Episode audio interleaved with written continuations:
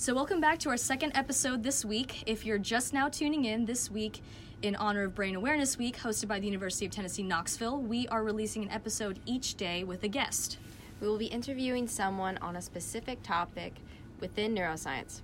On our second episode, we have Dr. Bruce MacLennan with us today. All right, so uh, Dr. McClellan, if you could just uh, go ahead and introduce yourself, tell us what you do here at UT, and uh, what is your um, teaching or research area that you're interested in. Sure. Um, I'm an associate professor in the Department of Electrical Engineering and Computer Science, and um, I teach a number of courses in um, in computing, mostly uh, senior level, graduate uh, level courses. Um, most relevant to this podcast, I teach a course in computational cognitive neuroscience. I also teach a course in bio-inspired computation and um, a course in machine learning and a course in unconventional computation. So new ways of doing computing uh, with uh, quantum computing, for example, and um, uh, molecular computing and stuff like that. Um, and that pretty much is my research area as well. I uh, work on um, artificial intelligence and some swarm robotics, and um, uh, that's where I apply my interest in neuroscience as well. Awesome. So could you just go ahead and tell us a little bit about like what exactly is computational neuroscience? Well, computational neuroscience in the broad sense is applying computer techniques to neuroscience problems and uh, that can be done in many different ways. So, for example, um, uh, uh, in neuroscience, you get a lot of imaging data, for example, and uh, that data has to be processed. You want to uh, perhaps enhance the image or look for particular patterns in the image. Um, perhaps, and this is where machine learning can come in, uh, train a uh, AI system to recognize particular kinds of patterns.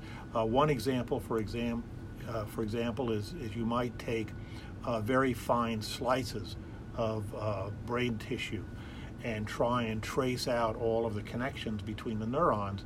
And so you've got a little circle on one slice that is, is, a, is perhaps an axon from a neuron, and you have to match that up with a, another little circle on the next slice, which is part of the same axon. Mm-hmm. And so uh, you can you can write programs to, to do this in the in the uh, try and find these connections in the most likely way. So that's one thing.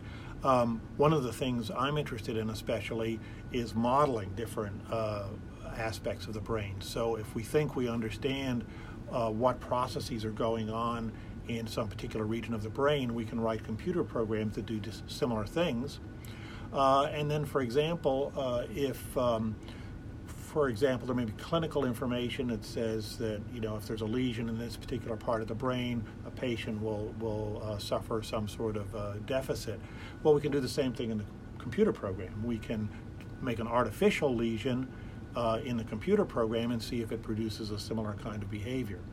If it does, then that's some evidence that that's in, in fact a good uh, hypothesis about what's going on in the brain. If it doesn't, well, then we have to figure out what's going on. Yeah.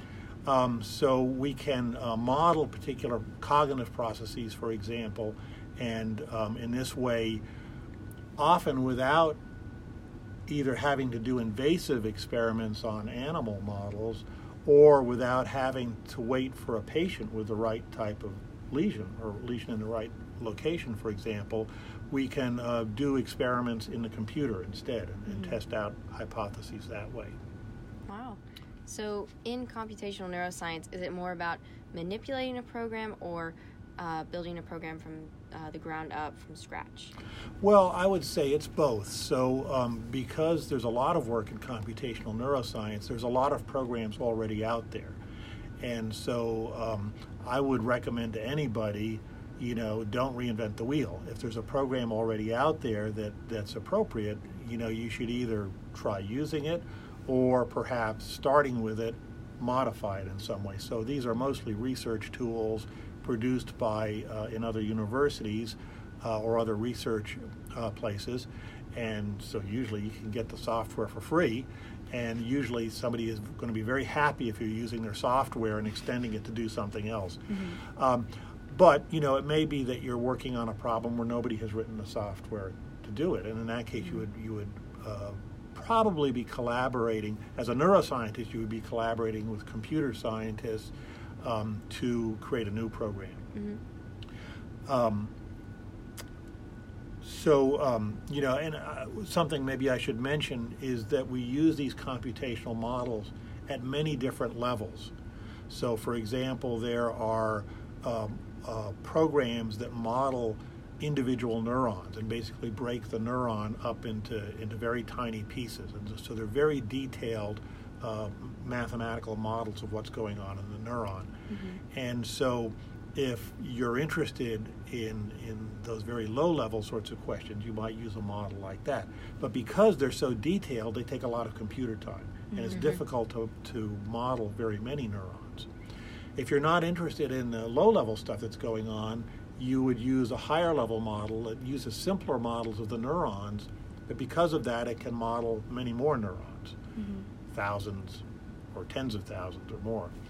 Um, and so you can have models at many different levels. Uh, and so you have to, as, a, as is generally the case in science, you have to pick models that are at the appropriate level for the questions you're trying to ask. Um, now, one of the problems in neuroscience is there are so many levels, Yeah. uh, and uh, they're not totally independent of each other. So um, uh, it can be a, a difficult scientific problem to figure out exactly what level you should be at and how much of the adjacent levels you have to include. Very true. Yeah. So, um, you mentioned that just like a, having a computational component to almost like any field is pretty important. So, how would um, the importance of having a computational scientist be uh, be different in something like uh, biology based, like neuroscience, versus something like physics or just pure math? Well, um, th- I would say one of the principal difficulties, and, and some physicists would probably argue with this, is that biology is much harder. it's more complicated. You know, in many cases in physics, you're dealing with systems. Well, first of all, they're not living. You know, and in many cases, the uh, the materials are physically simpler. Um, so part of the problem in neuroscience is first of all you're dealing with living things you're dealing with complicated molecules you know proteins neurotransmitters things like that and um, a lot of what's important about neuroscience doesn't come from just one neuron you know. Nevertheless one neuron's incredibly complicated but in terms of intelligence one neuron doesn't give you very much.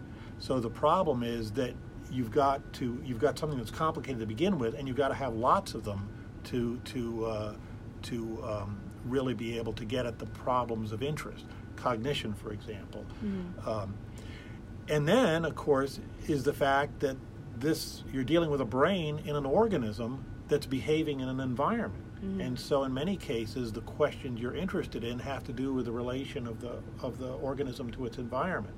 So, um, you can't sort of just say, "Oh, well, we don't care about the environment." Um, we'll just sort of think of a brain isolated from its environment because you may be leaving out a lot of important stuff. So, th- it is this problem that you have things from very complicated physical systems, like complicated molecules. Um, through the cellular level, you know, which is incredibly complicated, and then on up to the level of whole brains, and then even the organism, and you could even, you know, social uh, interactions too is, is are important. And so, um, I would say that's part of what makes it difficult, is that the other sciences are usually just dealing with one small area. And in some sense, neuroscience does really span all of these levels of complexity.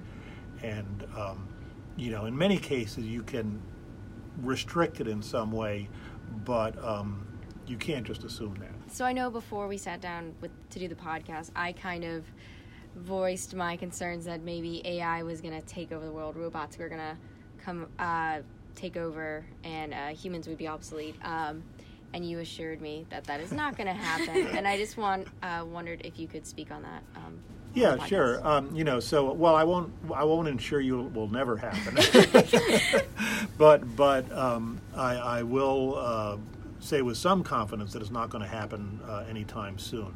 And the reason is really there is just so much we don't understand about the brain. And when you look at the accomplishments of AI uh, so far, and, and really there's been some remarkable advances in the last decade, um, they're all on still very narrow uh, kinds of activities. Mm-hmm. And so I think that um, we're very far away from making an intelligence, an artificial intelligence, that I would say is capable of powering a robot that's con- that's, that has the intelligence of a, of a say a mammal, a small mammal, mm-hmm. probably even a reptile. You know, um, and um, and I can t- talk a little bit about why I think that is. Um, so now that said, though, uh, my caution is that um, we may be just one breakthrough away from understanding the brain well enough that that you know somebody could come out tomorrow with a theory that says, well, look, you know, really this explains what's going on in all of these different regions of the brain. Mm-hmm and then somebody like me can say thank you very much. Uh, i'm going to go now and, and, and, implement this in some electronics. Right. and and um, we could have something but um, but i don't but it's a breakthrough you know mm-hmm. and breakthroughs are, are unpredictable. So it could be tomorrow it could be 10 years from now it could be 50 years from now. I don't think it's going to be 50 years from now. Uh, but um, but i don't think it's going to be tomorrow either. Um, so that's why I say I'm not too worried about um, AI taking over the world, um, you know, anytime soon. We just don't understand enough. You know, one of the things that I've done some research on is how to get a robot to reach and grasp an object, which would seem like such a simple thing. We do it all the time. We don't mm-hmm. think about it. Uh, we do it competently most of the time. We don't drop what we picked up, you know. Uh, but the amount of sensory motor coordination mm-hmm. to do that is enormous. And it's something that robots still cannot do very well. Mm-hmm. It's there's more progress being made on it, um, largely using neural net techniques, which are which are based on the brain, mm-hmm. but we still do not have the uh, theory really that tells us how to make a robot competently reach and grasp and pick up an object. Mm-hmm. Um, or any other thing of comparable uh, complexity. So, you know, we're talking about things that these aren't, you know, advanced skills of human beings. These are things that, that you know, any normal human can do and lots of mammals can do mm-hmm. as well. Um, and uh, so I just, I spend uh, time sometimes just watching my dog hold a toy and chew on it, you know, and yeah. figuring what, you know, how is this working, you know, mm-hmm. and um, um, I think we don't have uh, very good theories about how the brain controls the body, for mm-hmm. example. And um, you know, talking about complexity, what we do, I think, understand much better now, and this again is part of the advancements of the last decade or so, is the role of the body as a foundation for intelligent behavior. Mm-hmm. And um, so, again, a lot of the uh, AI systems now they don't really have bodies of any significance. And um, needing to be able to coordinate a physical body in a phys- real physical world, not in some sort of idealized situation, and not in a simulated world, is something that, again, any animal can do. Mm-hmm. And it's a primary purpose of the nervous system, and we don't do very well with our AI systems. And you might say, well, who cares about that? Maybe we don't want uh, an AI system to do that but I think we understand much better now that the mechanisms that are used for controlling the body are the foundation on which higher order things are built. And that was one of the mistakes of older approaches to AI. They thought they could have sort, just sort of a floating intellect without the bo- embodied part. Mm-hmm. And um, we understand better now why that doesn't work. Partly from trying it. Yeah. Uh, but but I think we, we also understand how that embodied intelligence is a foundation for um, what we think of as the higher cognitive activities. Mm-hmm. You know? So, how did you get uh, involved in you know all of this? So about uh, neural networks and just like combining two seemingly different fields um, into something that just like works so harmoniously together. Well, you know, I, I was thinking back on that, and uh, you know, sometimes you you when you reach my age anyway, you start thinking, how did I ever get here anyway? and you know, uh, there used to be when I was growing up this what's generally considered a very bad analogy of talking about computers as giant brains. You know, and I think perhaps that idea was somewhere in the back of my head because one of the first computer programs I wrote as an undergraduate was uh, a neural net program, uh, an attempt to model some simple neural networks and and um, and uh, get them to, to do something. It never worked, but I it, it was actually the seventh program I remember that I worked on, and so it was uh, very early in my computing career. I got my undergraduate degree in mathematics because there were no computer science, or very few computer science degree programs at the time, and that was kind of the closest thing. Um, and then I went to graduate school where I did uh, get uh, computer science, uh, MS and PhD. And uh, but I was working on different aspects of computer science at that time, uh, programming language design and, and other stuff like that. Uh, in the mid 1980s, um, I was thinking about artificial intelligence and about why the techniques that were used in artificial intelligence at that time were not working. And um, so basically, I asked myself the question well, you know, um, what would make AI work?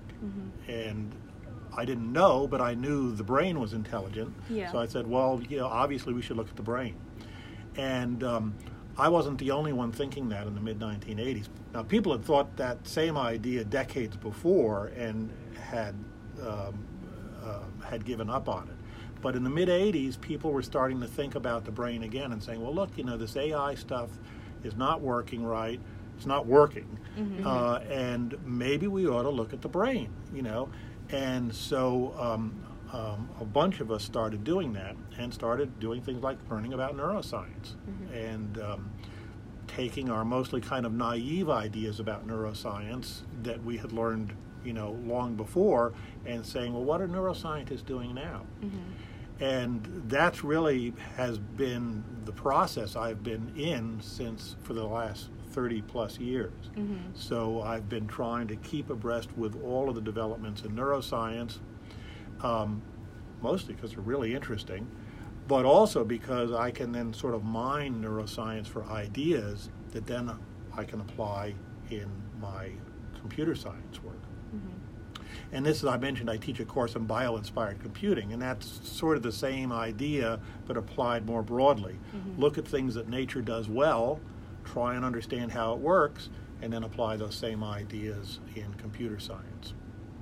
So I, that's why I work on things like swarm robotics. Mm-hmm. Study the way ants behave, study the way termites behave, learn from that, and then apply it to controlling robots.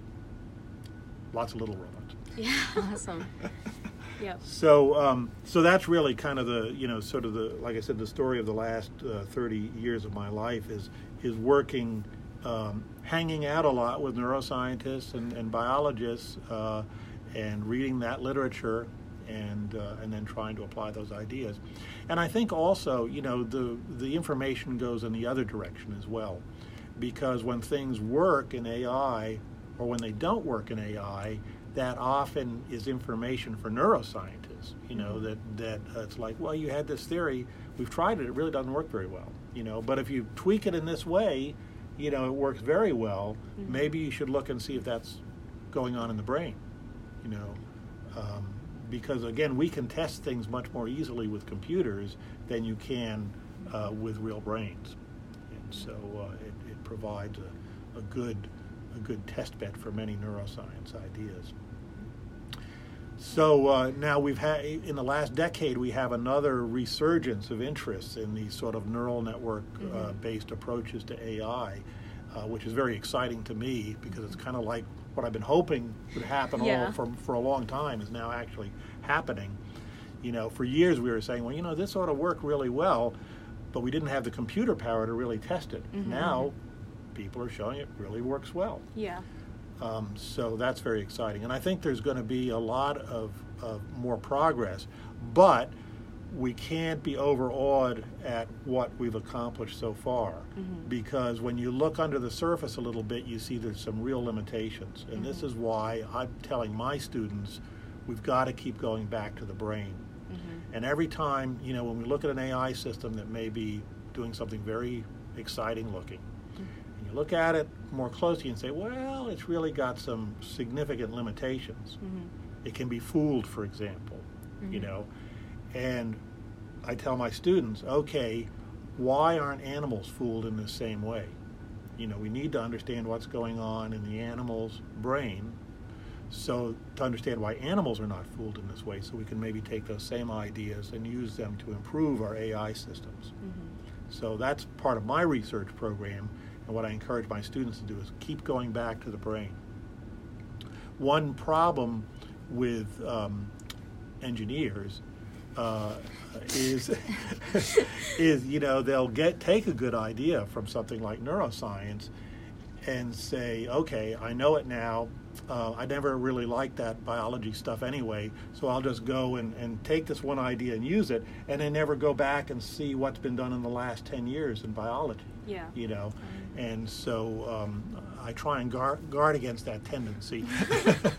you know, we, we, especially those of us that are sort of more mathematically oriented, we like things nice and neat, you know, but so um, we, um, we are kind of sometimes scared off by the complexity of biology. Well, that makes me feel kind of better that uh, someone who's not immediately in the biology field like actually thinks highly of biology. Right, right. Um, Oh, absolutely. Yeah, because I've definitely heard. Uh, just like people think um, that it's only like you know math and physics are like the ruling sciences, and it's Yeah. just like I do respect both of those fields a lot, but it's just like biology's got some good stuff too. Oh, absolutely. You know, and and I think um, you know um, it's a, it's a real difficult thing to try and avoid. On the one hand, taking biology and shoehorning it into our mathematical models, which makes them very neat, but you know, but not really true to their own form. but not true to their own form. And, and you see, this is part of what happened in um, in AI, and part of why in the mid '80s people were saying this isn't working, is they took some very simple models of cognition. You know, they basically uh, said that thinking is just a process of reasoning. You know, it was very neat mathematically. It was all logical. You know, it was the sort of thing computers did very well. And people said, "Oh, well, this is just what's going on in in people's heads." we don't need to know about all that messy brain stuff, you know, uh, because they said basically, you know, the brain is equivalent to a computer, and Introduce yourself. Tell us what you do here at UT, and uh, what is your um, teaching or research area that you're interested in. but it's a lot messier. So we'll just work on computers. Mm-hmm. And they didn't understand that that messiness is part of what gives br- brains and human cognition flexibility. You know, it's sort of that slippery, you know, not quite firm stuff. Yeah. And I'm not talking about the material, but I'm talking about the processing Uh-huh. uh, that gives us flexibility in our in our behavior, and made computers when they tried to do computer reasoning and, and other and robotics and things like that very rigid and inflexible. You know, and, and if you've ever worked with a computer, and you all have, you know, you get one character wrong and it's wrong. You Yeah. know, it's very inflexible, and um, that's the way AI systems were. They were brittle. You know, something's not quite right, they're stupid. You know, they just make a stupid response. And uh, part of it was, you know, taking preconceived ideas about what was going on in human cognition, and um, and then trying to do AI on that basis. So I think that messiness, you know, that makes it complicated, makes it not so neat, is also part of the strength of, of, of biological intelligence. Mm-hmm. You know, and that's that's also you know it's we have to kind of go against our tendencies. Those of us that like the neat mathematics. Yeah. For sure. yeah. So for anyone who, um, you know, like, cause you you talked about it from the computer science to like kind of understand how the brain sort of works. How would you? Um, what kind of advice would you give to someone much like ourselves, who are neuroscience uh, students but don't really have a lot of background in computer science, but would like to get involved uh, in the field of computational neuroscience? Well, what I would suggest, um, of course, ideally would be to do something like double major. oh. It's a little too late to do that for both of us. but, but um, you know, or to get a, like a minor in computer science. Mm-hmm. Uh, but um, uh, beyond that, what I would suggest is to try and get some, some computer science training. Uh, so, um, you know, it's useful to be able to take your data and know what tools are available. There's a lot of, of tools that are available for free now, uh, software packages for machine learning, for data analysis, and things like that. And um, so you, you really need to learn to use those tools. Um, now, it's not necessary, you know, if you're like going into a research position, you've got your PhD in neuroscience, you're probably collaborating with somebody else, maybe they have a PhD in computer science, mm-hmm. and so you can work with people that have the expertise because you're probably going to be on a team. Mm-hmm. Uh, but even so, it's useful if you understand what they're doing. Right. You know, and so um, I would say to look for short courses or or even just online learning. You mm-hmm. know, um, uh, various sorts of uh, free online courses, uh, uh, MOOCs and things like that, that you can um, learn a little bit about these techniques. Um, so there's, um, you know, there's some programming languages that are relatively easy to learn. Mm-hmm. For uh, R is one of them, Python is another one, um, and um, they have a lot of packages that go with them. So you, you can learn sort of the basic ideas of programming mm-hmm. and then use these packages. And that will also then help you to um, learn some of these uh, computational tools we talked about. For instance, simulators of different parts of the brain or different neural systems at, at various sorts of levels. Mm-hmm. Uh, and then if you know if you're going into neuroscience research, you know you may be dealing with vast amounts of data. Mm-hmm and using supercomputers to analyze it. Um, and in that case, you're probably going to be working with somebody that's a specialist in that area. So they're going to be the ones with sort of the hardcore programming skills mm-hmm. that can use um, multi-processor supercomputers and stuff like that to uh, to really grind through a lot of data. Mm-hmm. But again, it's you know it's it's useful if you have some understanding of the computational techniques. Mm-hmm. So you know you they you can understand what they're doing right. you know, and um, it's just like with, with anything else, with any tool, it's useful to have a little knowledge of how it works, right? Mm-hmm. mm-hmm. So um, um, you can use it well. So that's what I would say, I guess, is um, you know, if if in your undergraduate program you can you can fit in um, a little bit of uh, computer science education, that would be a good thing. Uh, but there's lots of other opportunities as well.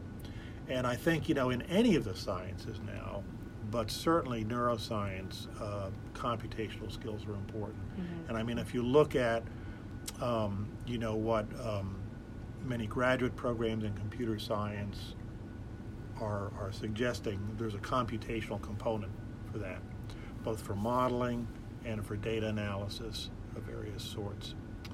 Um, so, yeah, it, it, computing is in your future whether you like it or not.